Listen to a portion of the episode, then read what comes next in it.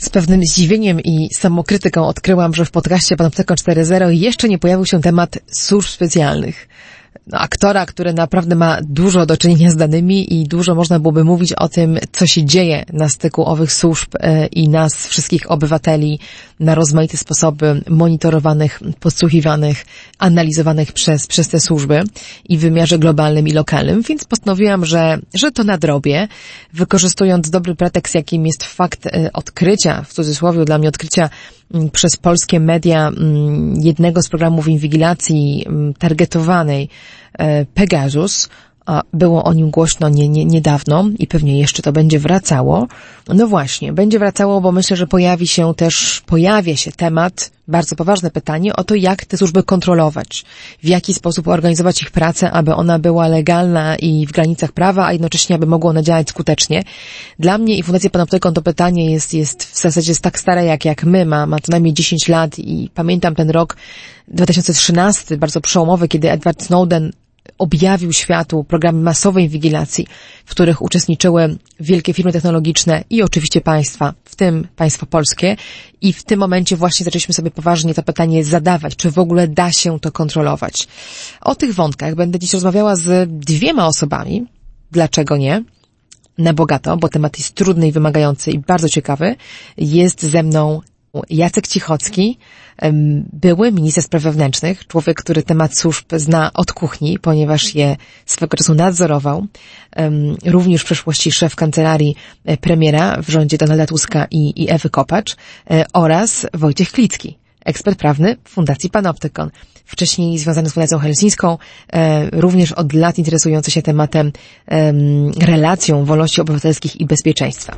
Dzień dobry, witajcie w podcaście Panoptykon 4.0. Mówi do Was Katarzyna Szymielewicz.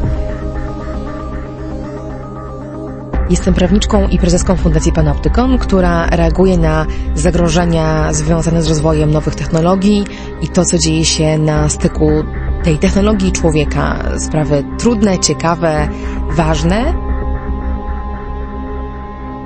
w Panoptykonie 4.0 mam ten komfort, że nie zaglądam do ustaw, nie gadam z politykami, ale mogę zrobić coś ciekawszego, mogę zajrzeć na zaplecze tych technologii, przemyśleć to, skąd się wzięły, co tak naprawdę zmieniają w naszym życiu, jak działają i rozmawiam o tym z ludźmi, którzy wiedzą, wiedzą, bo badają, wiedzą, bo są praktykami e, i tą wiedzą potrafią się dzielić. Technologie i człowiek. Człowiek i technologie gdzie na tym styku czekają na nas zagrożenia? Jak korzystać z technologii, by na nich skorzystać? Jak kontrolować, kto gromadzi o nas informacje i do czego ich używa? Z ekspertami i praktykami rozmawia Katarzyna Szymielewicz. Panoptykon 4.0 Podcast TOK FM.pl i Fundacji Panoptykon. Zapraszam.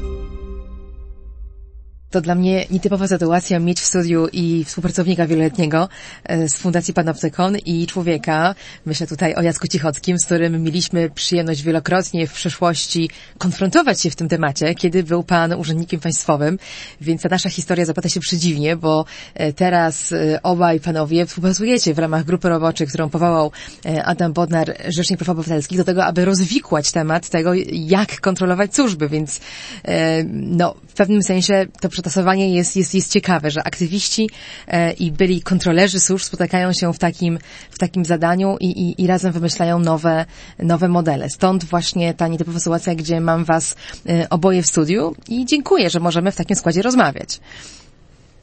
Nam też bardzo miło. Dzień dobry. Dzień dobry. Dzień dobry. Witamy się wszyscy. No dobrze, chodźmy na głęboką wodę. Zacznijmy może od próby y, zmapowania tego, y, co niewiadome, tego, co wiemy, a czego nie wiemy na temat sposobu działania służb specjalnych. Bo są to takie jednostki, które z definicji działają w sferze tajności. Ja też wiem i szanuję, że każdy urzędnik państwowy, który, który był blisko tej sfery, nie może pewnych rzeczy mówić, więc nie oczekuję oczywiście tego, że, że szczególnie um, Jacek Ciechocki będzie nam zdradzał tajemnice państwowe, ale niemniej jednak chciałabym wspólnymi siłami zmapować e, te główne narzędzia, z którymi służby mają do czynienia, o których obywatele mają moim zdaniem prawo wiedzieć. To jak to jest? Jeżeli sobie wyobrazimy taką, taką codzienną pracę, czy policji, e, czy właśnie służb takich jak CBA, ABW, jaki oni mają narzędziownik?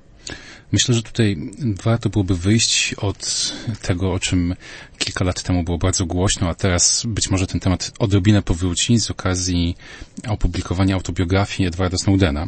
Mianowicie o tym, że e, nasze media były to było w 2014 roku, e, zalewane informacjami na temat masowej inwigilacji internetu przez służby amerykańskie, na temat tego, że służby e, NSA, National Security Agency, zbierały informacje o każdym ruchu e, myszką niemalże użytkownika internetu. No i to wzbudziło pewien niepokój w Polsce, zresztą bardzo uzasadniony. My też jako panoptykon coś robiliśmy w tej sprawie.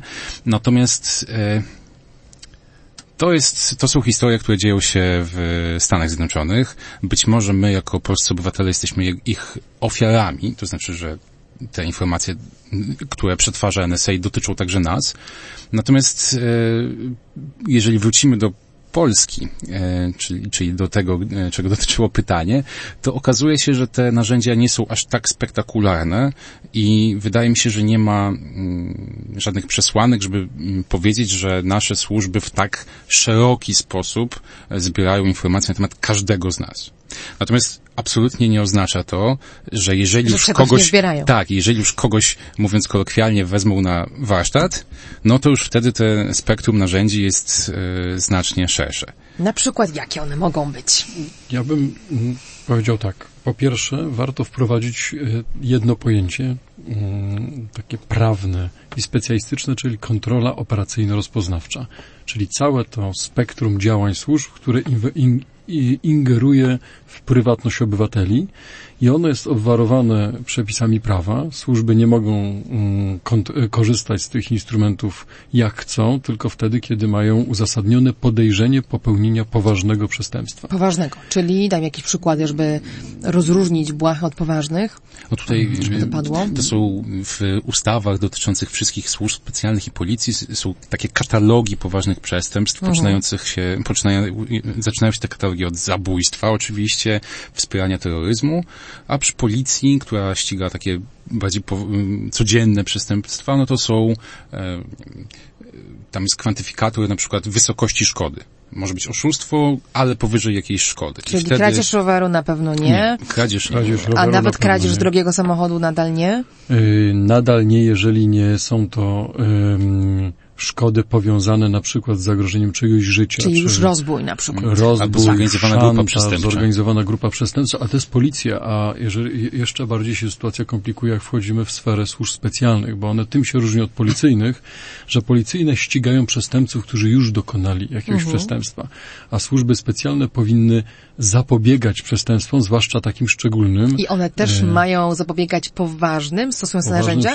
Czyli no... dopóki nie wiedzą, no to jest, to jest to jest świetny przykład pokazujący zapewne grząskość terytorium, terytorium, na którym się poruszamy, bo jeżeli jestem służbą, jestem kimś, kto pracuje w służbie specjalnej i mam podejrzenia, że jest przestępca, który coś knuje, ale ja nie wiem, co on knuje i zaczynam go rozpracowywać, mówiąc kolokwialnie i na końcu okazuje się, że knuł tylko jakiś, jakiś, jakiś, nie wiem, nawet nie rozbój właśnie, tylko chciał samochody kraść, to... Ja y, chciałbym, żeby nasze służby specjalne jednak skoncentrowały się na jeszcze poważniejszych przestępstwach, mhm. czyli na przykład zagrożenia terrorystyczne. I tutaj chyba wszyscy obywatele polscy Y, y, chcieliby, żeby te e, mechanizmy inwigilacji były wykorzystywane precyzyjnie wobec tych osób tylko, wobec których są uzasadnione podejrzenia, że mogą że przygotowywać na przykład zamach terrorystyczny, ale żeby zadziałały służby przed tym zamachem terrorystycznym. No, no bo na to o to chodzi, żeby były wcześniej, żeby zadziałały wcześniej niż dojdzie do tragedii, czy też przed na przykład e, zdradą e, tajemnic państwowych y, obcemu wywiadowi, czyli zabezpieczenie kontrwywiadowcze. No tak, tylko tu jest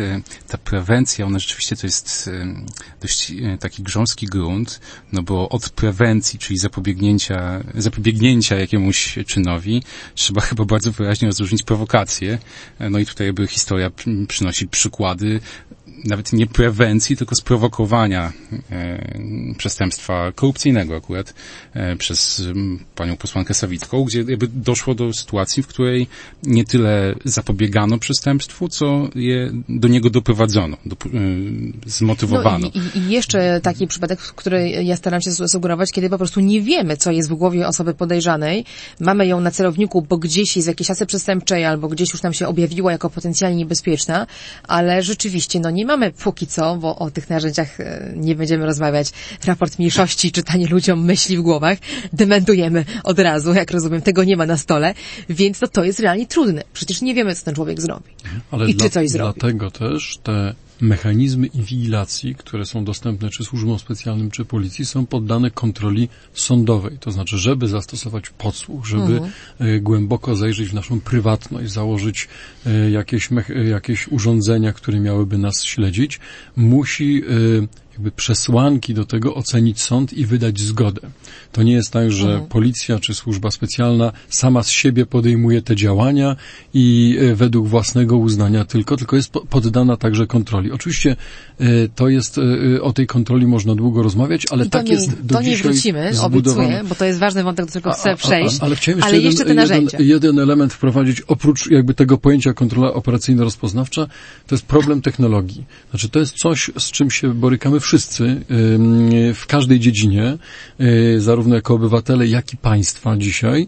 To znaczy, że technologie tak szybko galopują, tak się szybko zmieniają, zwłaszcza rewolucja, którą jest smartfon i to, czym, czy, jakie on stworzył możliwości, że no tak Nasz samo... idealny szpieg, który jest zawsze z nami bardzo blisko, wszystko słyszy, wszystko właśnie, czyta, no, no właśnie. właśnie, I on aż zmienił grzech wszystko. nie skorzystać. I on zrobił wszystko i sprawił, że nagle możemy być poddani inwigilacji wcale nie tylko przez e, służby, ale też i przez korporacje, przez obce służby e, i tak dalej. W związku z tym e, teraz wszyscy stają przed tym wyzwaniem, jak nadążyć za technologiami, jak e, nadążając e, zmieścić się w ramach prawa, jak te działania, które nadążają, poddać kontroli, żeby one no, służyły bezpieczeństwu publicznemu, a nie naruszały nadmiernie e, prywatność obywateli. No oczywiście, wyzwanie, wyzwanie poważne i, i będziemy o nim rozmawiać, ale jeszcze zanim o tym, ym, uporządkujmy ten, ten narzędziownik, jak go sobie tutaj ym, dziwacznie nazwałam, czyli y, przed smartfonem. Może jeszcze Mamy- od tego, co, co klasycznie robi taka policja, nawet abstrahując od tego, co my sami dzisiaj, jak, jak bardzo sami dziś się poddajemy kontroli, korzystając z takich urządzeń jak smartfon, co może zrobić policjant, który, załóżmy, ma zadanie przygotować, nie wiem, miasto takie jak Warszawa do wizyty prezydenta amerykańskiego i sprawdza różne tropy. No mamy na pewno to, co, o czym była przed chwilą mowa, czyli tą kontrolę operacyjną, podsłuch. E, I tam też tam e, w ramach tego pojęcia jest też dostęp do komunikacji, do SMS-ów, do Taki, maili. taki rzeczywisty, tu i teraz, dostęp w czasie rzeczywistym. Tak, y, w, w praktyce wygląda to w ten sposób, że po uzyskaniu na zgody prokuratora generalnego, czy tam odpowiednich prokuratorów i sądu okręgowego, e, służba specjalna, ale także policja czy straż graniczna zwracają się do operatora te, te, telekomunikacyjnego, a de facto u operatorów telekomunikacyjnych są odpowiednie komórki, które obsługują tego typu mm, prace, po to, żeby Oczywiście dzisiaj to już tak nie wygląda, ale metaforycznie można powiedzieć wpiąć się, e, wpiąć się w kabel i, i, i widzieć to, co tam jest e, przesyłane, mówione e, i po prostu Konkretnej słuchać. osoby, tak? Tak, konkretnej osoby i- jej rozmówców. Oczywiście, bo to zawsze jest e, komunikacja co najmniej dwustronna. Więc to jest ta najściślej kontrolowana, chociaż też wadliwie, e, część e, działalności służb, ale w, w takim konkretnym przykładzie, czyli wizyty, dajmy na to, mm, głowy obcego państwa, czy ścigania jakiegoś konkretnego przestępcy, policja i służby mają w swoim arsenale znacznie więcej możliwości. Pierwszym z nich i też chyba rutynowo wykorzystywanym na początku takich typowych śledztw policyjnych jest dostęp do danych. E, Mam tutaj myśli przede wszystkim dane generowane przez te nieszczęsne smartfony i to nie są byle jakie dane, bo to są dane dotyczące na przykład tego, gdzie znajduje się smartfon. No, w, a w domyśle jego e, właściciel. I to już są dane, które się odkładają w czasie, tak? To już nie jest tu i teraz, ale jakaś, jakaś masa danych, którą zebrał operator na przykład, Tak, albo... i e, operatorzy zbierają te informacje przez e, wstecz do 12 miesięcy i e, jak wykazał, e, wykazała Najwyższa Izba Kontroli, w Polsce jest ponad tysiąc e, osób pracujących w policji. Policja w ogóle, w policji pra- pracuje ponad 100 tysięcy osób. Wśród nich jest tysiąc osób, które za pomocą karty magnetycznej mogą podejść do komputera, zalogować się do specjalnego interfejsu i w ten sposób uzyskać dostęp, bez konieczności uzyskiwania zgody sądu, prokuratora, e, dostęp do informacji na temat lokalizacji danego telefonu. A czego oni mieliby tam szukać w takich informacjach o, jak rozumiem, już dużej grupie ludzi, tak? To ja się tu włączę. To znaczy, Zapraszam. jeżeli przyjeżdża do Warszawy na przykład prezydent państwa, co do którego mamy jakieś przesłanki sądzić, że no, mogą być na niego Ktoś może go nie lubić. Ktoś, go może bardzo nie lubić i spróbować zorganizować jakieś, jakieś zakłócenie jego wizyty z zamachem terrorystycznym włącznie, to zaczyna się tak naprawdę od wymiany informacji ze służbami międzynarodowymi, żeby spróbować oszacować realnie to ryzyko oraz kto go tak naprawdę może nie lubić, a potem zidentyfikować te środowiska w Polsce, w których ci, i, którzy go nie lubią, mogą się potencjalnie znajdować albo z którymi mogą Ta współpracować. historia może wynikać z owych danych em, I to jest, o lokalizacji na To przykład, jest albo- wstęp do tego, żeby odpowiedzieć sobie na pytanie, na co szczególnie należy patrzeć, na kogo szczególnie należy patrzeć. Dlatego, że gdyby stosować, znaczy gdyby nie, bez tej wiedzy wyjściowej, tak naprawdę takie patrzenie na wszystkich sprawiłoby, że zabrakłoby czasu służbie, żeby skoncentrować się na realnym zagrożeniu.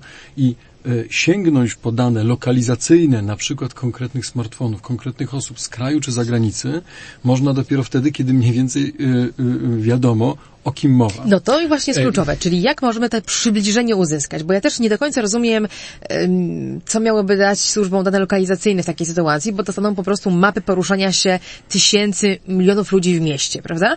Y, Ale jeżeli już mają jakiś trop, to łatwiej będzie im szukać, będą wiedzieli, jakiej rutyny na przykład poszukują, że szukają kogoś, kto się porusza między ambasadą amerykańską, załóżmy, a, a Sejmem, a jakimś innym punktem na mapie, bo, bo, bo coś planuje. E, Jak dochodzi się do tego przybliżenia? Czy to są jakaś, czy to jest słynna anal- analityka słów kluczowych z internetu, o której zawsze krążą legendy miejskie, że jak się powie bomba albo zamach, to służby się aktywizują. Ja się z tego oczywiście śmieję, bo domyślam się, że nie tak to działa. Znaczy, gdyby tak to działało, to prawdopodobnie Wszyscy wszystkie służby zajmowałyby się mm, w 99% fałszywymi tropami. Znaczy, ja będę jednak podkreślał, że to zaczyna się, znaczy, z, zaczyna się od wymiany informacji i od rozpoznania tego, gdzie i jakiego typu środowiska, albo jakiego typu ludzie. Często ludzie nie tylko z kraju, ale i z zagranicy, no bo jeżeli jest głowa państwa, którego ktoś nie lubi, to najczęściej nie u nas, tylko za granicą, mogą e, przybywać w danym kraju do, do Polski, w danej sytuacji do Polski, poruszać się i tak dalej. I w tym momencie już mniej więcej wiemy, komu się przyjrzeć. I to nie są informacje z internetu, tylko to są informacje z wywiadu, Znaczy, kreowane i- latami przez ludzi, którzy nad tym pracują zawodowo i, i są w tym specjalistami. Za, zaniedbaniem by było porzucić informacje z internetu i do tego są odpowiednie komórki w służbach, e, tych zwłaszcza działających prewencyjnie, żeby jednak śledzić na bieżąco to, co się dzieje w A internecie. możemy powiedzieć więcej o tym, jak one to robią, czy to już wszystko są informacje zastrzeżone? Jak takie śledzenie, takie słuchanie internetu, przez marketingu mówi się, jest takie pojęcie, podam jako, jako przykład czegoś niekontrowersyjnego, digital listening, takie słuchanie internetu, które uprawiają firmy marketingowe, które wpuszczają sobie swoje e, roboty na Twittera, Facebooka czy, czy, czy inne strony, ściągają, e, albo nawet nie, przeglądają konwersacje i widzą, o, ludzie mówią o pogodzie, tak? Parasolki trzeba. No więc rozumiem, że na jakimś poziomie służby też mogłyby tak słuchać internetu i nie byłoby to nawet specjalnie e, kontrowersyjne. Czy No, możemy potwierdzić takie coś, e, czy nawet tego nie możemy? Gdybyśmy... Póki nie będzie to dotyczyło konkretnej osoby, tak, no to nie narusza to yy, Zależy- niczyjej prywatności. Zależy Czyli jeszcze... mogłoby się dziać. E, No rozumiem, że tutaj jest jakieś potwierdzenie, natomiast zależy to oczywiście od tego, czy patrzymy na, e, czy patrzymy na polskie służby, o których mało publicznie wiadomo, jeżeli chodzi o tego typu aktywność, czy chociażby na informacje ujawnione przez Snowdena, które wskazują, że te przykłady, o których teraz mówimy, właśnie przeczesywanie internetu pod kątem słów kluczowych, e, no to nie jest science fiction, tylko to jest rzeczywistość. E, A wracając do przykładu wizyty prezydenta Stanów Zjednoczonych, no to e, informacje na temat tego, że potencjalnie y, niebezpieczny człowiek znajduje się na terenie Polski, czy coś może kombin- y, tutaj chcieć zrobić, może właśnie pochodzić z takiej analizy, tylko że dokonywanej przez służby amerykańskie, które po pierwsze mają y, no, trochę inne regulacje prawne, już tak ogólnie rzecz biorąc, a po drugie mają znacznie większe możliwości, bo znacznie łatwiej, tak, ze względu na to, że Z budżetu. z budżetu być może mi się, że Powiedziałbym też, że z bliskości do tych, którzy te informacje de facto mają. E, bliskości e, geograficznej. Tak, tak. E, mam na myśli tutaj wielkie korporacje, Facebooka i tym podobne, Google'a. E, czy z rewelacji Snowdena wynikało, taka narracja wynikała, że rzeczywiście ten najbliższy krąg służb, najbliższy e, geograficznie firmom z Doliny Krzemowej miał najlepszy dostęp, czy czasem też nie było tak, że te kręgi e, zainteresowanych, które Snowden ujawnił, obejmujące również wówczas polskie służby, przypominam, one były, no w miarę wychodziło na to, że każdy w sumie skorzysta z tego tortu. Tylko swój kawałek adekwatny dostanie. No tam jakby on rysował kręgi tych pięciu oczu służb, które najbliżej ze sobą współpracują i wymieniają się naj, najbliżej danymi. To była służba, służby amerykańskie, kanadyjskie, australijskie, nowozelandzkie, no i oczywiście brytyjskie. Całe Commonwealth. E, tak, natomiast e, był potem drugi krąg, e, liczący bodajże 19 państw, do którego my byliśmy przez Snowdena zaliczani, który też był beneficjentem e, tego, e, tej współpracy, ale także dostarczał informacje chociażby o, o telefonach komórkowych. Snowden ujawnił informację, że rzekomo e, nasze służby, tam prawdopodobnie chodziło według Snowdena o Agencję Bezpieczeństwa Wewnętrznego, przekazywały Amerykanom informacje właśnie generowane przez telefony komórkowe w liczbie jakichś bodajże trzech czy dwóch milionów metadanych w skali miesiąca. Mhm. Więc... I tu byśmy spekulowali, że to są właśnie takie dane jak na przykład lokalizacja telefonu, albo tak. to kto z kim rozmawia, po to, by oni mogli to łączyć ze swoją analityką e, i wyciągać z tego wnioski. No, drąży ten temat y, słów kluczowych i analityki, bo y, chcę podkreślić, stawić taką tezę, że same dane nas do niczego nie prowadzą. To jest po prostu morze, ocean śladów cyfrowych i służby muszą mieć narzędzia. Ja w sumie mam nadzieję, że one mają, bo inaczej to już jest kompletnie bez sensu ta cała ich działalność, żeby wyłapać z tego oceanu to, co jest istotne. Czy o tych narzędziach, o tej analityce, cokolwiek cokolwiek wiemy? Y, Publicznie? Ja, jedną kwestię. Bardzo dziękuję, że powiedziała to pani, dlatego że od czasu Snowdena sytuacja o tyle się zmieniła, że teraz już, tak, znaczy wtedy mieliśmy morze danych, teraz mamy mega ocean, już nawet mhm. nie ocean. Tych danych jest nieporównywalnie więcej. W związku z tym wszyscy, którzy się chcą w tym poruszać, i służby specjalne, ale korporacje biznesowe, zwykli, państwa, marketerzy. zwykli marketerzy muszą mieć narzędzia y, coraz bardziej inteligentne, związane z algorytmami i tak dalej, żeby w ogóle umieć y, znajdować jakieś znaczenie w tych danych y, i mam nadzieję, że także polskie służby za tym nadążają, ale tak jak ja wspomniałem, że tutaj Amerykanie mają najbliższy dostęp do technologii i największe budżety, no dobrze, znaczy niezbędna jest współpraca międzynarodowa, no bo siłą rzeczy te możliwości... Ale ona, już o tym chwilkę powiedzieliśmy, ona tak. istnieje. Tak. Rozumiem, że nie wiemy nic o tym, jakoby miała się zmieniać w czasie i przestawała istnieć w związku z tym, że zmienia się, nie wiem, polityka rządu, czy, hmm. czy zmieniają się jakieś, jakieś e, koalicje międzynarodowe. Raczej jest to stabilne Dlatego dobrze, znaczy to, co jest najważniejsze, kiedy przyjeżdża na przykład prezydent amerykański do Polski, żeby bardzo szybko zejść z tego poziomu żeglowania po mega oceanie, czy mhm.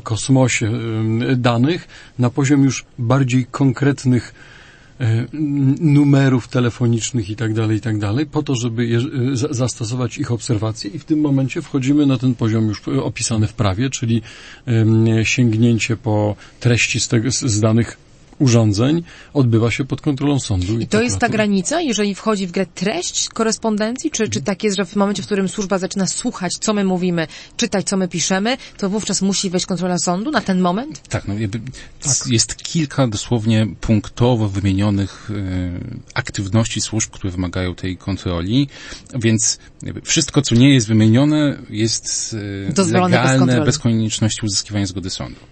E, czyli e, żeby czytać maile trzeba zgody sądu, żeby, e, żeby no, podsłuchiwać trzeba zgody sądu, natomiast żeby czytać Facebooka? żeby wykonać najbardziej taką klasyczną, już abstrahując na chwilę od internetu, taką najbardziej klasyczną e, policyjną pracę, czyli po prostu za kimś chodzić, e, na to nie trzeba zgody sądu. No tak, kto by dzisiaj mhm. chodził, skoro my chodzimy sami z najlepszym szpiegiem, jak już ustaliliśmy, a nawet z nim sypiamy. No, ale można, ale to jest ten miecz, znaczy ten mechanizm ma dwie strony, no bo można ten telefon zostawić w tym studiu i gdzieś pójść, No i w tym momencie służba nie może sobie pozwolić na to, Na taki błąd. Żeby kogoś na taki zgubić. błąd, żeby kogoś zgubić, zwłaszcza, że ten, który chce być zgubiony, akurat to nie jest rzecz, której nie wymyśli, prawda? W związku z tym jednak klasyczna obserwacja, czyli mechanizmy takiego, bym powiedział, pracy operacyjnej, podstawowe, znane od kilku, kilku tysięcy lat, od zawsze, nadal są w cenie. Ja Tak, pamiętam, ale kiedy my się tym, jako Fundacja Panoptykon interesowaliśmy właśnie chyba od tego roku, który, którym Snowden ujawnił program masowej inwigilacji, takie rozmowy z ludźmi, którzy byli w Afganistanie i powtarzali, mam nadzieję, że to nie tylko anegdota, ale też prawda, że właśnie polskie służby przez to, że były takie oldschoolowe, że tak możemy powiedzieć, i dużo chodziły za ludźmi, i dużo siedziały w miejscach i słuchały tak, tak po staremu, to czasami miało dużo lepszej jakości informacje niż ci Amerykanie tylko, że- utopieni w danych. Tak, ja nie przez, nie przez przypadek przywołałem te, ten klasyczny ogon, bo jeżeli mówimy o, ja myślę cały czas z perspektywy osoby, która potencjalnie mogłaby czuć się inwigilowana, już mówiąc tak najprościej, to jakby jest całe, całe spektrum rzeczy, które można tej osobie robić bez e, jakiejkolwiek autoryzacji. pod formalną ochronę, czy tam kontrolę sądową. Tak, i to jest jakby e, bardzo poważny problem, że nie mamy jakiegoś zamkniętego, czy półzamkniętego, półzamkniętej listy rzeczy, które mogą robić służby i e, tego, jakie warunki muszą spełnić, żeby, żeby to takie czynności prowadzić. Rozumiem, rozumiem i, i nie gubimy tego wątku, wracamy do niego za chwilkę, ale jeszcze kończąc narzędziownik i zbliżając się do słowa kluczowego, które pojawiło się w polskich mediach i rozbudziło sporo emocji, Pegasus. co, to, co to jest za narzędzie i gdzie je przymierzyć? Do kogo takie narzędzie można zastosować, używając tutaj naszego case No to jest study przygotowań? mm, mm, nowoczesna technologia, zresztą dostępna komercyjnie, co jest chyba najbardziej w tym wszystkim przerażające dla mnie. Można ją sobie kupić E, po że prostu. Można ją sobie kupić. E, I to nie trzeba być państwową służbą poddaną jak kontroli Mhm. A jest państwowej. drogie? Wiadomo, ile to kosztuje? Ja nie wiem, nie, nie próbowałem kupować, nie, nie zamierzam, więc nie, nie, nie, nie przeglądałem tej oferty, bo zdaje się z tego, co y, widziałem tam jakieś informacje, to y, nie ma cennika na stronie, tylko się Trzeba się negocjuje skontaktować. indywidualnie Aha. z y, właścicielami firmy. Firma twierdzi, że sprzedaje to tylko służbom, natomiast e, Komu Jakie- sprzedaje, PR. tego nie wiemy. Nie jest to polska firma, więc trudno e, czegoś się od nich dowiedzieć, ale jest jakby dostępne komercyjnie, ale to w, w, z punktu widzenia naszego prawa jest to ingerowanie e, w treści wytwarzane, wytwarzane czy u, u, przez e, konkretną osobę, a więc podpada pod kontrolę em, operacyjno-rozpoznawczą. Czyli Mm, czyli na mm, słucha wszystkiego, kontroluje to, co piszemy, produkujemy, tak? To jest I przejęcie, więcej. to jest przejęcie kontroli nad telefonem. Przejęcie kontroli w tym sensie, że pozwala zbierać informacje na temat wszystkiego, co przez ten telefon jakby przechodzi. Mam na myśli SMS, rozmowy. zdjęcia. A takie rzeczy jak to, jak ja go używam, na przykład mój ruch palców, czy, czy nie wiem, to, co fotografuję, albo no, takie, powiedziałabym, nie tyle dane, które ja wprowadzam świadomie, ale też moja obserwacja mojego zachowania To, co również? fotografuję, to pewnie tak, no bo ma, Pegasus ma tak. dostęp, na pewno, bo ma dostęp do mm, pamięci urządzenia, no a przede wszystkim jakby nie trzeba fotografować, żeby Pegasus coś wiedział, bo Pegasus ma także możliwość włączania kamery i mikrofonu, więc jakby nie trzeba nacisnąć przycisku Mhm. Czyli fotografuj. mój telefon staje się szpiegiem pod wpływem tego programu. Tak, jakby tutaj ja nie mam takiej stuprocentowej pewności i wydaje mi się to nie tak oczywiste, że to jest zgodne z prawem. Ponieważ ta, tak, aż tak daleko To idące jeszcze, kontroli jeszcze zanim ocena telefonem. zgodności, to może poproszę jeszcze Was o, o, o słowo o tym, co my wiemy a propos używania tego programu w polskich służbach. Czy to jest fakt? Czy to jest e, poszlaka, plotka? Co my o tym wiemy? Przesłanki na temat tego, że mm, polskie służby używają systemu Pegasus pojawiły się już e, dwa lata temu i wynikają one z raportu takiej kanadyjskiej grupy badaczy Citizen Lab, która śledziła wykorzystywanie tego urządzenia, oprogramowania e, na całym świecie. E, Od momentu, kiedy kilka lat wcześniej jeszcze w Zjednoczonych Emiratach Arabskich jakby wykryto ślad jego aktywności, wtedy ta grupa jakby wzięła sobie za zadanie zobaczyć, jak to działa i y, oni z, z, zobaczyli kilka w, e, śladów wskazujących na to, że Pegasus jest aktywny w Polsce. Tam przede wszystkim chodziło o wykorzystywanie do polskich dom, domen y, i, i, i współpracę z polskimi operatorami telekomunikacyjnymi. Natomiast e, to był pierwszy, pierwsza jakby przesłanka, która właśnie była już od kilku lat znana. Natomiast drugą przesłanką, którą e, najpierw w zeszłym roku troszkę jakby podrzucił e, NIK, a niedawno podjęła telewizja TVN, e, to był trop e, finansowy. To znaczy tego, że z pieniędzy, które Ministerstwo Sprawiedliwości miało dysponować nimi w ramach Funduszu Sprawiedliwości, zakupiono jakieś oprogramowanie dla Centralnego Biura Antykorupcyjnego. I kwoty jakie zdaniem e, dziennikarzy TVN-u przeznaczono na to oprogramowanie dla e, CBA, zgadzają się z ustalonymi przez nimi kwotami mhm. e, dotyczącymi e, wartości tego oprogramowania. Także cały czas poruszamy się w domenie poszlak, a nie dowodów. No, ale z tym, że ja na przykład osobiście nie mam problemu z tym, że służby polskie wykorzystują najnowocześniejsze technologie do dbania o bezpieczeństwo państwa i, i jego obywateli.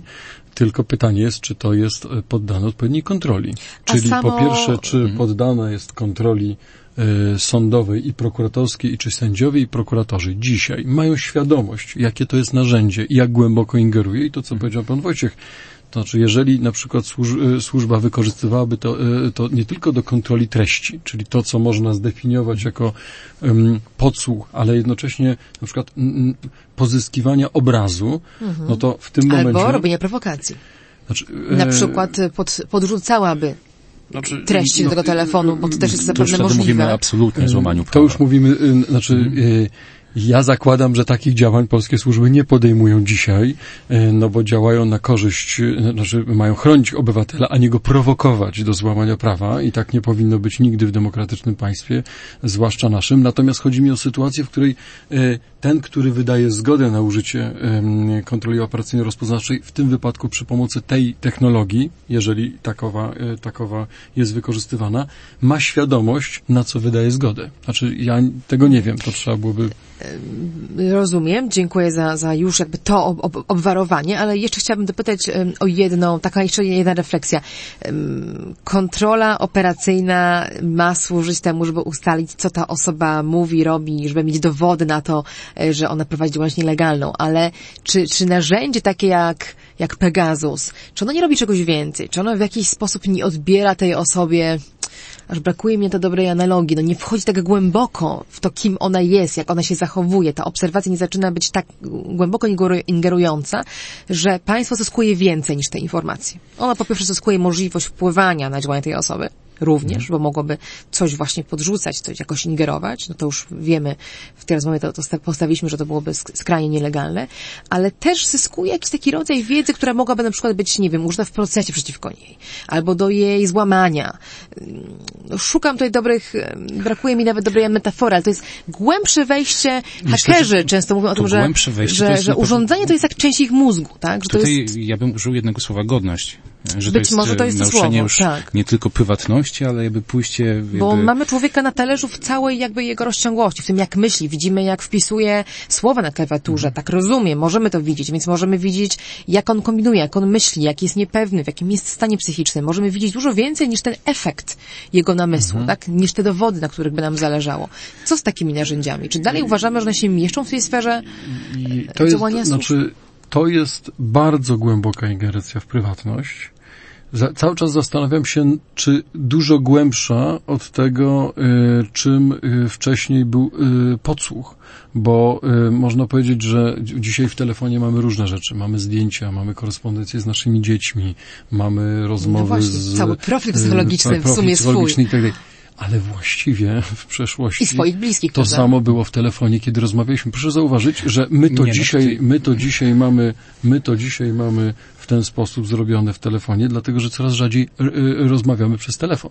Natomiast mhm. kiedyś y, y, y, jakby zarządzony podsłuch nie łapał tylko rozmów podejrzanego o przestępstwo z członkami grupy przestępczej, ale także ich jego rozmowy z mamą, z żoną, z dziećmi itd., tak itd. Tak wchodził bardzo głęboko. Oczywiście wiem, co za chwilę powie pan Wojciech, jednak zdjęcia Dajmy mu i tego szansę. rodzaju rzeczy, one są, one są, yy, one pokazują jeszcze więcej, tak? No więc... No dobra. Jeżeli, jeżeli ja miałbym do czegoś porównać Pegasusa, to wychodząc z takiego założenia, że telefon mamy, jak to niektórzy mówią, przyspawany do ręki, i jednocześnie ten telefon za pośrednictwem Pegasusa może być nieustannie mikrofonem i kamerą, to tak jakbyśmy mieli zaszyty pod skórą mm, ten mikrofon i tą kamerę.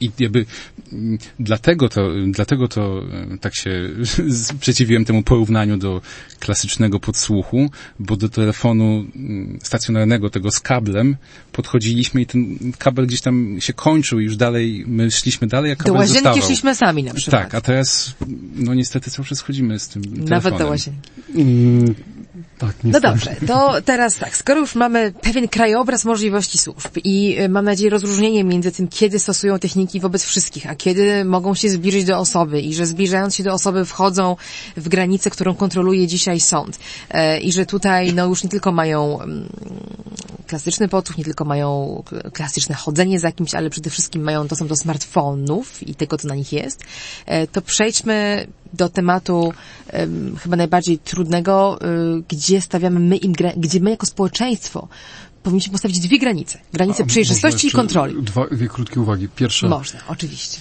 ten dostęp do smartfonów, to trzeba jednak mocno powiedzieć, to nie jest tylko, t- te możliwości nie mają tylko służby, tylko e, mm, również inne O, w podmioty. tym podcaście my E, regularnie rozmawiamy o możliwościach korporacji, więc zapewniam pana, że ten wątek jest Rzecz najważniejsza, która znany. dzisiaj jest zgodnie z prawem, jeżeli służba, e, stosując kontrolę operacyjną, czy dostęp do smartfonu w tym wypadku i tak dalej, e, czy podsłuch zwykły, czy poz, nie, nie, pozy, znaczy nie potwierdzą się jej przesła, podejrzenia, to ona ma bezwzględny obowiązek zniszczenia takich e, materiałów. One No tak. nie powinny zostać... w- a nasze e, ulubione korporacje nie. Tylko, tylko też nie możemy To- sprowadzać tego dostępu do smartfonów do samego kontroli operacyjnej i podsłuchu, które w Polsce to jest liczba, nie wiem, kilku tysięcy w skali roku, e, bo mamy też dostęp do smartfonów w postaci ich lokalizacji, w postaci informacji o naszych billingach, połączeniach, gdzie statystyki jakby są, mm, pewnie mają dwa zera więcej, idziemy tam nie w tysiące, tylko w setki tysięcy e, i tam na przykład nie ma tej konieczności uzyskiwania zgody sądu, a nawet nie wszystkie służby mają obowiązek niszczenia danych. Mogą pozyskiwać dane i wpadają do wielkiego wora e, służby specjalnej i na przykład służba kontrwywiadu wojskowego nie musi ich niszczyć. Dobrze, wracając do moich g- granic, czy zaczynając wątek granic. Pierwsza granica dla mnie to jest przejrzystość. Trochę już wokół nie krążymy, bo przecież wykładamy na stół rozmaite informacje, które nie krążą tak na co dzień w debacie publicznej, ale też nie są tajnymi e, i to jest jasne. Czy, szczególnie tutaj patrzę na, na, na Wojciecha Klickiego, e, eksperta od, od, od, od przejrzystości i dro, człowieka, który- który drąży, e, drąży, dręczy, można powiedzieć, służbę specjalną rozmaitymi wnioskami o informację publiczną. E, Gdzie ta granica przejrzystości powinna przebiegać? Czy jest coś, czego my nadal nie wiemy o działaniu służb, a uważacie, e, niezależnie od siebie oczywiście, że obywatele mają prawo o tym wiedzieć? Kiedyś Naczelny Sąd Administracyjny w takim wyroku dotyczącym przejrzystości ABW bądź CBA powiedział, że im bardziej tajna jest e, działalność danego podmiotu państwowego, tym ważniejsza jest ta jego przejrzystość i transparentność w tym zakresie, w jakim ujawnianie informacji nie zagraża bezpieczeństwu państwa, nie zagraża realizowaniu przez służbę jej, jej zadań.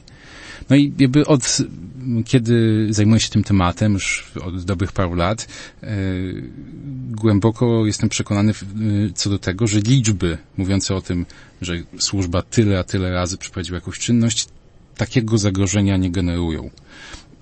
Niestety teraz to przekonanie jest w odwrocie. E, Kilka lat temu mieliśmy jakby taką rosnącą w tym zakresie przejrzystość, natomiast teraz e, służby e, służby, służby robią to, co robiły wcześniej, czyli cały czas odmawiają. Natomiast niestety trochę udały się, dały się przekonać służbom sądy, które stosują argumenty, z którymi się bardzo głęboko nie zgadzam, mówiąc na przykład o tym, że fundacja, społeczeństwo nie ma prawa poznać informacji na temat jakichś statystyk ze względu na przykład na napiętą sytuację międzynarodową albo na wojnę, ze względu na wojnę na Ukrainie. E, liczba pobranych billingów. E, uważam to za... mm, Znaczy nie zgadzam się z tym Jacek bardzo Cichocki głęboko. też kręci głową i Bernie z perspektywy byłego ministra spraw wewnętrznych na tę sprawę, gdzie pan czuje, że ta granica przejrzystości powinna przebiegać. Czy ona jest teraz dobrze ustawiona, czy powinniśmy, mamy prawo wiedzieć więcej? Ja uważam, że jeżeli chodzi o statystyki, to one powinny być dostępne i staraliśmy się, e, poczynając od e, pierwszej pracy, jaką wykonywałem, czyli w związku z wyrokiem Trybunału Konstytucyjnego nowelizacji ustawy o CBA, wpisywać te mechanizmy także ustawowe, na ile to było możliwe. Później pojawiła się cała historia związana z ilością billingów, bo tam pojawiła się ogromna liczba. Strasząca bardzo. Strasząca bardzo. Potem się okazało, że to milion, są tak? tak, milion są też sprawdzenia abonenckie i tak dalej, i tak dalej. I zawsze starałem się przekonać służb, że w ich interesie jest podawać statystyki realne. I rozbite takie kategorie, które ludziom inaczej wyjaśnione i e, przejrzyste, bo w, inny, w innym przypadku ktoś za nich opowie te statystyki i one zawsze będą tak, bardziej tak. przerażające. No ja mogę to podbić, bo wówczas Fundacja Panoptykon rzeczywiście byliśmy adresatem, no, dostawaliśmy te odpowiedzi od służb, które właśnie wyglądały bardzo dziwnie i kiedy pojawiła się ta liczba milion billingów, my byliśmy też poruszeni z możliwą skalą inwigilacji, bo tak wtedy o tym mówiliśmy i po którejś tam z kolei rozmowie e, kuluarowej e, czy, czy gabinetowej, już, już, już trudno powie, odtworzyć z, z ludźmi ze służb, dowiedzieliśmy się, że prawdopodobnie chodzi na przykład o tak zwane zrzuty z, B, z BTS-u, czyli o to, że czasami zdarza się, że jakaś służba, wracając do naszej wizyty mm, kogoś ważnego w, w, w mieście, tak, albo nie wiem, podejrzenia zamachu na jakimś terenie, zdarza jej się zrzucać wszystkie dane z takiej wieży telekomunikacyjnej albo po to tylko, no albo zaginięcia, żeby zestawić je z danymi podobnymi z jakiejś innej wieży i na przykład zobaczyć, czy jest podobny telefon w tych dwóch zbiorach, a potem to wszystko wywala. I coś takiego rzeczywiście nawet do mnie przemawia jako uzasadnienie dla możliwych dużych liczb pobrań, w przeciwieństwie do takiej wyobraźni, że to na pewno musiało być bilingi dziennikarzy albo konkretnych tak, miliona, osób, miliona dziennikarzy, miliona w, Polsce. E, dziennikarzy w Polsce, którzy byli inwigilowani. Więc kontekst, co to mogą być za liczby, co za nimi stoi, jest niezwykle ważny i w tym momencie my go w ogóle nie mamy, prawda? Tak, nie, nie mamy tego kontekstu. Teraz wypadły jakby z tej ujawnianej corocznie liczby pobranych danych telekomunikacyjnych dane o abonentach. To była taka największa grupa e, zapytań, to znaczy, do kogo należy ten telefon? To jest najmniej ingerujące pytanie, e, bo to jeszcze nie jest billing, bo to jeszcze nie jest lokalizacja, a to generuje ponad połowę. Tak. No bo nie ma książki telefonicznej. Tak, to jest taka książka telefoniczna. Tak?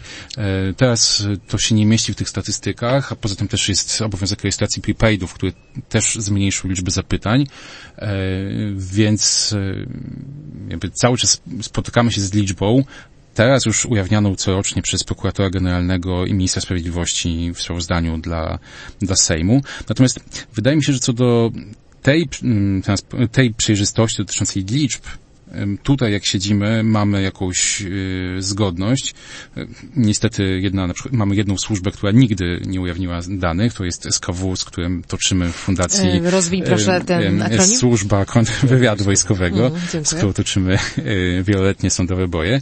Natomiast ciekawsza historia, jeżeli chcielibyśmy rozmawiać o transparentności, zaczyna się w dyskusji na temat tego, czy powinniśmy jako społeczeństwo obywatelskie mieć informacje na temat tego, jakie narzędzia e, Czyli to od czego są w wyszliśmy? rękach służb. Ten cały narzędziownik schodzący na poziom na przykład nazw marketingowych produktów takich jak Pegasus, bo mając taką nazwę, my możemy zweryfikować, co to coś robi. Wiedząc, że to jest kontrola operacyjna, od czego e, pan zaczął na początku tłumacząc, prawda, pojęcie, to jest pojęcie dla prawników niezwykle użyteczne, ale dla człowieka, który jest poza tym kręgiem, to nic nie znaczy. No ktoś mnie kontroluje, ale jak, tak?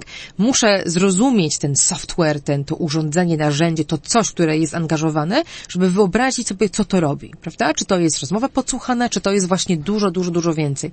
I tutaj, jak rozumiem, praw specjalnych nie mamy. Nie, nie mamy praw.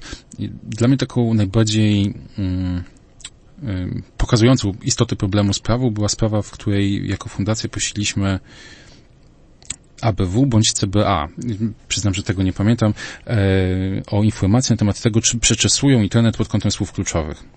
Było tak.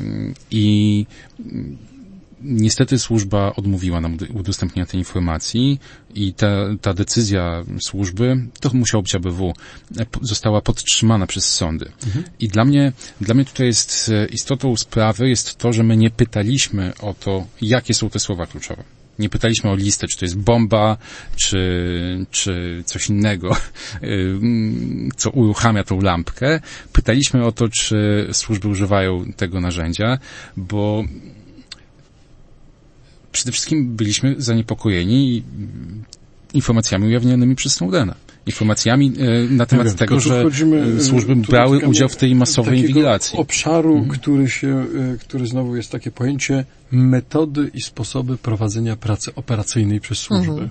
I teraz, e, tak jak, ja bym powiedział tak, mi się wydaje, że nie sposób jest stworzyć zamknięty katalog tych metod, bo one się zmieniają. Ale jakiś się jest. Nawet w zmieniały. ustawach mamy choćby właśnie podsłuch. No więc w ustawach to jest jakoś tam opisane, ale Pegasus się w tym w taki sposób, y, możemy powiedzieć, nie mieści, a będą jeszcze inne rozwiązania, które będą powstawały na świecie i tak dalej.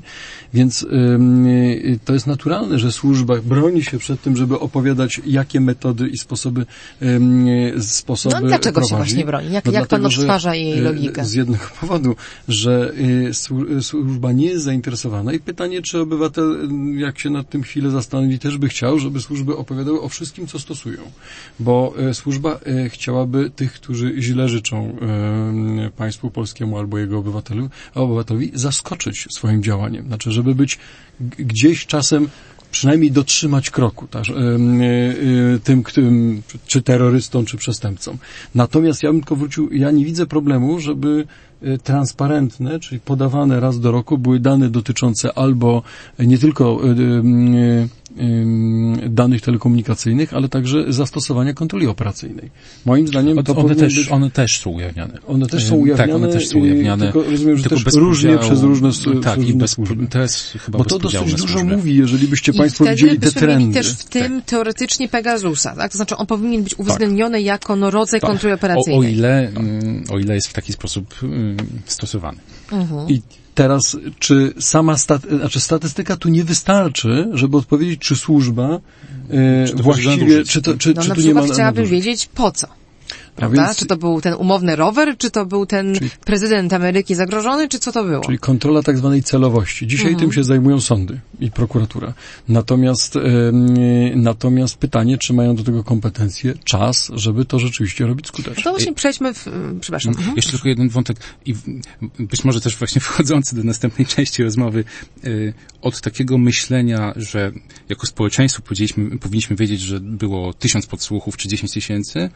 y, Ja przynajmniej osobiście do, y, do, odchodzę myśląc o tym, że to nie jako wszyscy Polacy powinniśmy to wiedzieć, tylko każdy z podsłuchanych y, indywidualnie powinien dostać taką informację. Y, Bo to, czy pan minister był podsłuchiwany, czy nie, nie jest moją sprawą. Natomiast jeżeli pan byłby podsłuchiwany i dla pana ta informacja byłaby e, w jakiś sposób e, istotna i na przykład miałby pan przekonanie, że to było niezgodne z prawem, to wtedy, to wtedy tu, tutaj powinna być jakaś e, furtka, żeby się o tym dowiedzieć i zareagować. Okej. No właśnie, to jest ta druga granica, czyli kontrola, prawda? Jedno to wiedzieć, szczególnie wiedzieć jako opinia publiczna, gdzie z siłą rzeczy będziemy raczej wiedzieć mniej niż więcej, a druga linia, o którą chciałam was zapytać, o waszą opinię, gdzie tutaj stoicie w swoich różnych perspektywach, co jest dla mnie szalenie ciekawe w tej rozmowie, to jest kontrola. No mamy ufać czy kontrolować? E, e, Nie, nie mogę zostawić tego bez komentarza, więc odniosę się do tego informowania obywateli, że byli Mhm. To jest podsłuchiwani. forma, to jest czy... forma kontroli. To jest Te- moja jest osobista forma kontrola kontroli. Nad powiedział tym, tak, czy byłam e, e, osobiście pracując e, po tej stronie kontroli nadzoru nad służbami, nie byłem nigdy entuzjastą, entuzjastą tego pomysłu, ale rozumiem racje em, przemawiające za tym, zwłaszcza takie, żeby państwo jednak dbało o budowanie zaufania u swoich, u swoich obywateli, chociaż uważam, że powinny być warunki, w których służba nie będzie miała takiego obowiązku poinformować, zwłaszcza jeżeli dotyczy to na przykład złożonych spraw kontrwywiadowczych, które często się ciągną bardzo długo i nie, nie, zawsze jedna kontrola... Słynne rozpracowywanie szpiega, tak? Który Znaczy, siedzi i no bo 20 20 lat. lat. Zazwyczaj szpieg jest kimś Uśpiony. dobrze wyszkolonym i on wie, co zrobić. Zresztą przykłady różnych wydarzeń na Zachodzie, akurat w tym wypadku zamachów terrorystycznych, pokazały, że ci ludzie, którzy je przeprowadzali, niektórzy byli dobrze przygotowani do tego, żeby uśpić czujność służb i, i, i, niestety we Francji to im się udało zrobić skutecznie. Więc mogą być sytuacje, w których tego rodzaju informacja nie byłaby wskazana z punktu widzenia dobra bezpieczeństwa Ale państwa co do zasady, rozumiem, że e, skłania się Pan również ku takiej, takiej, takiej tezie, że, że nie była, że to jest coś, co buduje zaufanie. Co do zasady powiem tak, nie wydaje mi się, żebyśmy byli w stanie zbyt długo funkcjonować jako wolny, demokratyczny kraj w momencie, kiedy obywatele przestaną ufać organom i służbom. Znaczy w tym momencie... Dobre pytanie, czy ufają? Czy są jakieś badania CBOS-u albo czegokolwiek podobnego na ten temat? Ja nie kojarzę. I uważam, nie że... wiem, natomiast zastanawiam się, na ile tutaj przestaną ufać, jest tak. właściwym sformułowaniem, a na ile kiedykolwiek ufali. Tak? Ja zajmując się tym przez 8 lat, wciąż mam w wielu obszarach zaufanie. Na przykład mam ogromne zaufanie do policji. A jak pan yy, Więc chcę, chciałem, tylko, chciałem, tylko powiedzieć, dlatego y, obowiązkiem państwa, obowiązkiem organów państwa, obowiązkiem służb jest o to zaufanie dbać y, i o ile same służby i ludzie służb mają z tym pewien kłopot, bo oni funkcjonują w pewnym świecie, w którym podejrzliwość jest jakby naturalnie wbudowana, to już ci, którzy, za, którzy odpowiadają za nadzór cywilny nad służbami, to jest ich szczególny obowiązek, żeby myśleć o tych mechanizmach zaufania. I tu trafia do mnie argument informowania E, ze, z, przy, przy, z założeniem tych wyłączeń dla no, tak, spraw dotyczących bezpieczeństwa państwa, czy, e, czy, czy, czy działań kontrwywiadowczych, ale to, to rozumiem, że może być jeden z tych argumentów, który tą, to zaufanie by zwiększał. Innym mechanizmem byłoby jednak zwiększenie kontroli nad pracą operacyjną rozpoznawczą, czyli nad ingerowaniem przez służby w uh-huh. prywatność obywateli. Zaraz o to dopytam, bo to jest bardzo ciekawe, jak to można skutecznie zrobić, ale jeszcze chciałabym sięgnąć do przyszłości i, i do pańskich wspomnień z, z, tego okresu, kiedy, kiedy był pan no, de facto kontrolerem właśnie owych służb i takie organizacje jak e, Fundacja Panoptykon przychodziły i pytały, tak? Zdarzało nam się wysyłać wnioski bezpośrednio do pana wcześniej właśnie w randze ministra spraw wewnętrznych i, i jak, jak osoba pełniąca taką funkcję odbiera takie takie, takie zainteresowanie obywateli? Czy to jest, czy to właśnie jest bardzo trudno powiedzieć sobie, aha, oni pytają, bo chcą się dowiedzieć i to jest fair i to jest debata publiczna i to jest zbudowanie zaufania, czy jednak masz takie poczucie oblężonej twierdzy i odganiania się jak od, od takiej muchy, która tutaj przeszkadza w pracy? Yy,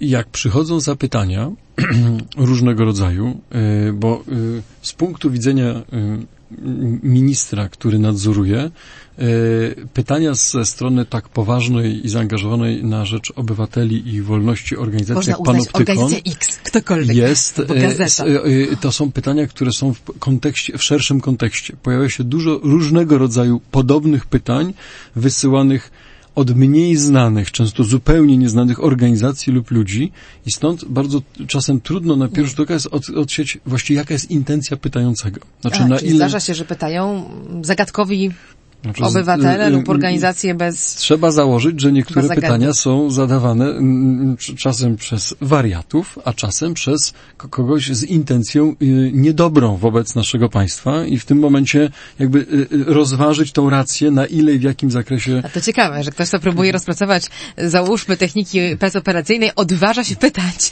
ministerstwo, wystawiając się niniejszym również na no, obserwację, czy jakiś strzał z, ja z waszej strony. że instrument zapytania e, o informację publiczną, to nie tylko w Polsce jest wykorzystywany, no może być, może być wykorzystywany również przez obce służby, ale może być wykorzystywany przez lobbystów. Akurat nie dotyczy to nie mhm. pytania o podsłuchy, ale na przykład już pytania mhm. o um, kondycję, wydatki, z, czy wydatki z spółki Skarbu Państwa i tak mhm. dalej, i tak dalej. Więc to jakby, span, ja rozumiem, że to nie jest perspektywa, którą Państwo przyjmujecie, ale z punktu widzenia odpowiadającego, trzeba brać to pod uwagę. Y, natomiast y, w y, dłuższej perspektywie uważam, że wiarygodne i teraz Myślę, że tutaj jest trochę tak jak w sieci, to znaczy liczy się reputacja. Jeżeli organizacja taka watchdogowa, dbająca o wolności obywatelskie, zbuduje swoją reputację. I to są osoby, do których wiadomo, że mają intencje dobre, tak, i są wiarygodne, chociażby przez swoją działalność publiczną, to siłą rzeczy y, te odpowiedzi są bezpieczniejsze i łatwiej, znaczy to jest bardziej zrozumiałe dla wielu człowieka. w interesie państwa jest mieć takie organizacje, żeby móc przez nie na przykład przekazywać informacje, które uważacie, że powinny być w debacie. Ja nie, nie bardzo jakby potrafię się jakby zrozumieć tą logikę, zwłaszcza biorąc pod uwagę fakt, że wszystko, co my dostajemy, nie bierzemy tego dla siebie, tylko publikujemy dla wszystkich, choćby na naszej stronie internetowej, więc jakby jeżeli my dostaniemy odpowiedź, to i tak społeczeństwo się tego dowie, już nie wspominając o tym, że ustawa o dostępie do informacji publicznej jakby nie, po pierwsze pozwala wysyłać wnioski anonimowo, a po drugie jakby nie, mm, z drugiej strony nie pozwala jakby różnicować odpowiedzi w zależności od tego, kto pyta. No ale rozumiem, że tu jest kwestia e, interpretacji to, powiem wprost, to jest dla mnie jasne. pozwala również e, wtedy stronie rządowej wejść w pewien, w pewien dialog i na przykład powiedzieć, słuchajcie, pytacie, rozumiemy. Powiemy wam węziej, bo... Powiemy bo... wam węziej, bo jest taka sytuacja, ale powiem wam dlaczego. Na przykład ja daję do dzisiaj przykład, e, e, pamiętacie państwo pierwszego porwanego przez e, tam talibów, czy jeszcze wtedy fundamentalistów w Pakistanie, naszego inżyniera, który ostatecznie tak. zginął. I bardzo nam zależało na tym, żeby nie dać się jakby wkręcić w ten pewien mechanizm działań medialnych, które te, który, który, który te, ci terroryści przećwiczyli już w różnych krajach. I my mhm. zresztą na ten temat... tej sprawy? I, I chodziło o to, żeby y, z mediami wtedy być w kontakcie i prosić ich o to, żeby pewnego typu informacje pojawiły się później, a nie w danym momencie, kiedy na tym zależy terrorystom. I takich sytuacji mhm. może być bardzo dużo. I teraz, jeżeli ci, którzy pytają, są osobami wiarygodnymi, to można ich zaprosić, poprosić u, u, pokaza- znaczy uronić im większy rąbek tajemnicy, Y, zakładając, że na przykład y, są w stanie się wstrzymać z tym pytaniem albo nawet je ograniczyć. Mhm, rozumiem. No dobrze, czyli jakby no, y, zostawiając y, przejrzystość obywatela, który pyta, grupy obywateli, który, którzy pytają, wejdźmy na poziom najwyższej kontroli, czyli organ. Y, obywatele, mając ograniczone zaufanie, co jak uważam za zdrowe, w demokracji szczególnie, może w każdym systemie, delegują te, to swoje prawo kontrolowania na kogoś, na jakiś specjalny organ. Dzisiaj to są sądy, i mówiliście oboje o tym, że to nie jest idealny mechanizm. Jakie możemy sobie wyobrazić mechanizmy instytucjonalne kontroli takich mhm. działań jak służb? Ja myślę, że w tym wstępie jest pewien, pewien, pewne nieporozumienie w tym sensie, że dzisiaj sądy obserwują minimalny wycinek działalności służb i to obserwują go przez takie spaczone szkło, bo obserwują go tylko w taki sposób, w jakim służby podadzą na tacy. E, ja pytam sądowi. hipotetycznie, jakie teraz, mogły. Tak, więc, Wiem, więc jakby punkt, jakby wyjścia, punkt wyjścia jest taki, że nie ma niczego w zasadzie. Mhm. Te, te, sądy są tylko w malutkim zakresie i to wadliwie.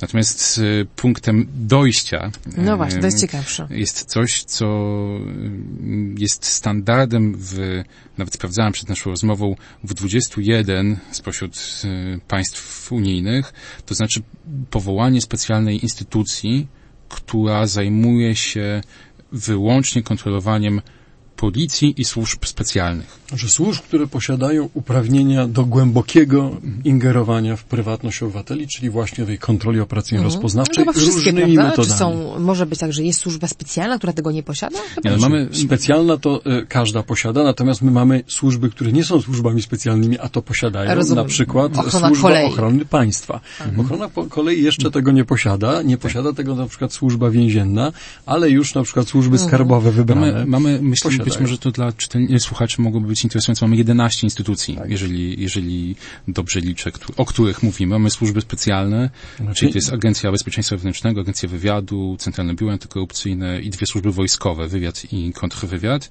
I mamy do tego służby policyjne, z tytułową policją na czele, ale też jest e, tam wśród nich Straż Graniczna, Żandarmeria Wojskowa, e, no, wspomniana Służba Ochrony Państwa, która zastąpiła Biuro Ochrony Rządu. I jeszcze mamy powołane rok temu Biuro Nadzoru Wewnętrznego, to jest taki departament, czy część MSW, która też ma e, ni stąd, ni zowąd e, takie uprawnienia do prowadzenia czynności operacyjnych. To powodzenia instytucji, I która miałaby to wszystko ogarnąć. Część, I wybraną część Ach, oczywiście, tak, służb tak, tak dużo wywiadu skarbowego, oczywiście. Także y, jesteśmy y, jest czempionami kogo, pod tym względem kogo kontrolować. bo no to... rzeczywiście tyle instytucji. Tak, natomiast jakby tutaj myślę, że jakby tu, mm, rzecz nie w tym, czy mamy 11, bo można by je połączyć i zrobić z nich dwie, specjalne i policyjne, tylko z, większym, e, z większą obsadą, to nie w tym, nie na tym polegał problem. Rzecz polega na tym, żebyśmy mieli grup, instytucję, która może najłatwiej to będzie wyjaśnić na, w kontekście Pegasusa. Mhm. E, ni stąd, ni zowąd wyciekają informacje, czy są publikowane informacje w mediach na temat e, funkcjonowania jakiegoś oprogramowania, co do którego mm, legalności są pewne jakieś wątpliwości, nie wiadomo, czy wszystko było w porządku i załóżmy jeszcze, że są jacyś obywatele, którzy, którzy się na to skarżą. Mhm. Którzy mają podejrzenia sądzić, że, że się załapali na takie Tak, i powinna narzędzie. być instytucja, która e, mocą swojego autorytetu i przede wszystkim niezależności będzie w stanie pójść do, kolokwialnie mówiąc, do danej służby i sprawdzić, czy wszystko jest ok. Może uzupełnię, to jest kwestia, y, znaczy taka, taki organ kontroli pracy operacyjnej, bo tak można to nazwać, służb, pracy operacyjnej specjalnie mówię bardzo szeroko, bo to mogą być Mhm. także te działania, które nie podpadają pod kontrolę sądu, Tak. a już bardzo głęboko wchodzą w ten Mhm. obszar e, prywatności. Czyli choćby billingi, o których mówiliśmy, albo chodzenie za kimś, albo lokalizowanie go. To Tak są jest. wszystko te przykłady. Y, Obserwacja, śledzenie za pomocą GPS-u, y, czy tam czy, czytnika GPS-u podłączonego do samochodu. No najróżniejsze technologie, których można używać i używało się od dawna, tylko teraz Albo czytanie połączenie- Facebooka. Czytanie Facebooka, tworzenie profilu psychologicznego Mhm. i tak dalej, i tak dalej.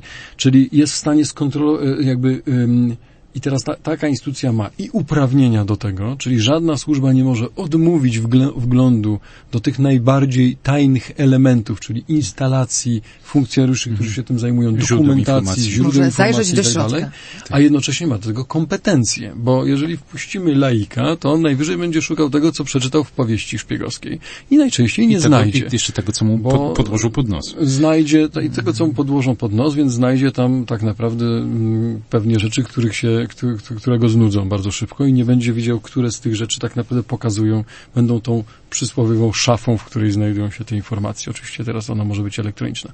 Czyli taki organ musi być też bardzo profesjonalnym organem, wyposażonym w uprawnienia i w kompetencje. No i to, co jest najważniejsze i- jest największym wyzwaniem, czyli niezależność od y, bieżącej... Każdej z tych 11 i jeszcze od rządu od jako bieżącej polityki i od bieżących interesów politycznych, partyjnych, sejmowych i tak dalej. I co najśmieszniejsze, to nie jest wymyślanie koła No na właśnie nowo, chciałam powiedzieć, że to kompletnie to jest fiction chyba, skorzystanie z takiego rozwiązań, które już funkcjonują. Ja, e, pan Wojciech powiedział 21. My jak pr- przymierzaliśmy się do tworzenia takiej or- koncepcji takiego organu, jeszcze pracując w rządzie, braliśmy, braliśmy za punkt odniesienia siedem państw, głównie mm, bym powiedział, z takiej kultury skandynawskiej, czyli to jest Norwegia, Szwecja, a także Dania, e, Holandia, Belgia, jak dobrze pamiętam.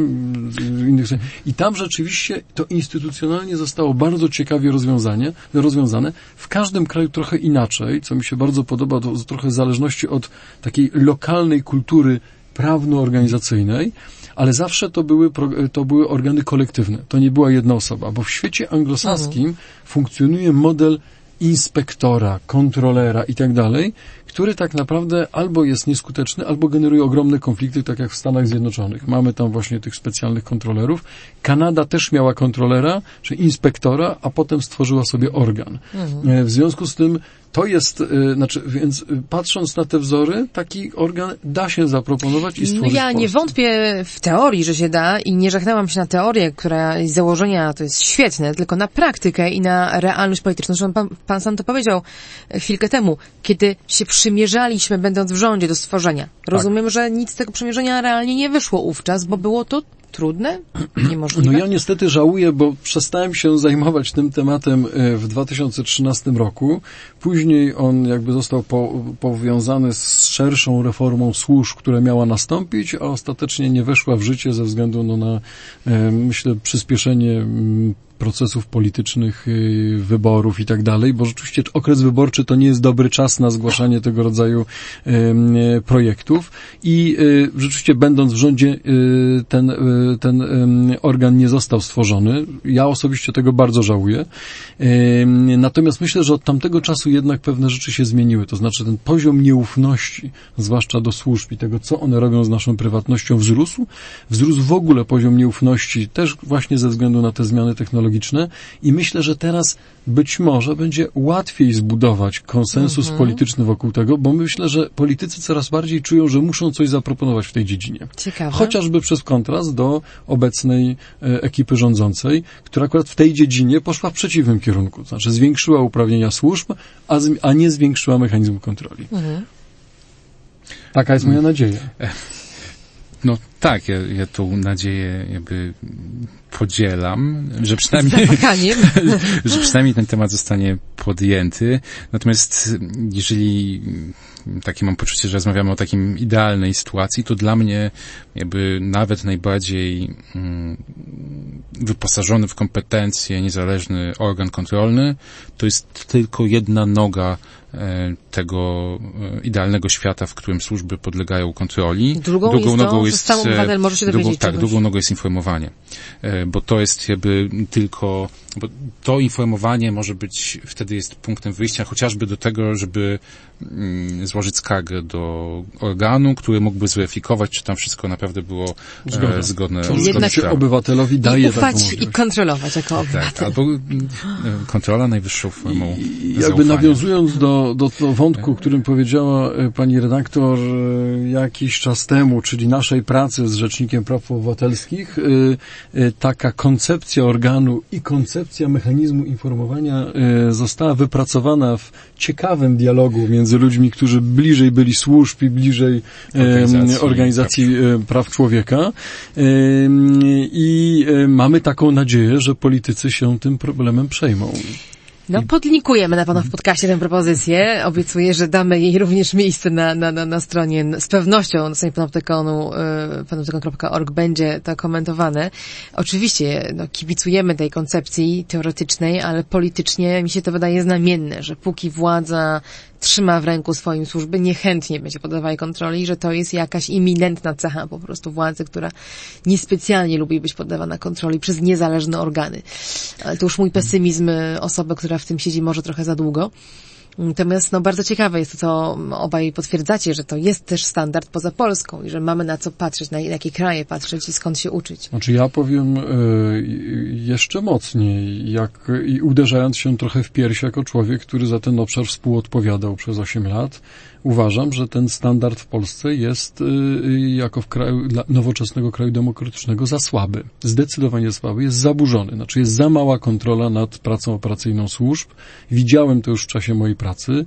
Nie udało mi się wtedy przeforsować tej zmiany, ale mm, zapowiadałem to szefom służb, którzy wpadali w histerię, e, kiedy była mowa o organie, niezależnym organie kontroli pracy operacyjnej, że to jest temat, który musi wrócić. Znaczy, że przy, jeżeli służby mm, będą to e, oprotestowywały tylko, a nie zrozumieją, że to jest tak naprawdę szansa na odbudowanie wiarygodności, to s- prędzej czy później ten, ten temat będzie się pojawiał tylko w coraz bardziej radykalnej formie. No to ja mu życzę tego, aby wracał w radykalnej formie na agendę polityczną.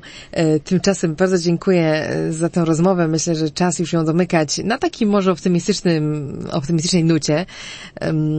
Dziękuję bardzo. Dziś Trzeba, wyjątkowo. trzeba próbować. Tak? Trzeba próbować, trzeba zachowywać jakieś w sobie strefy optymistyczne. E, Ze mną dzisiaj byli aż dwaj wspaniali goście, e, Jacek Cichocki i Wojciech Klicki. Bardzo Wam dziękuję za te perspektywy i, i, i, czas i uważność dla trudnego tematu. Mówiła do Was jak zwykle Katarzyna Szymilewicz. Kończymy podcast e, Panoptykon 4.0, e, który współprodukujemy mm, z Radiem Tok FM, ale też ma on swoje odsłony na stronie Fundacji Panoptykon. I jak zwykle zapraszam do kontaktu z nami i zgłaszania swoich sugestii i komentarzy. Dziękuję. Do usłyszenia. Dziękujemy bardzo. Technologie i człowiek. Człowiek i technologie. Gdzie na tym styku czekają na nas zagrożenia?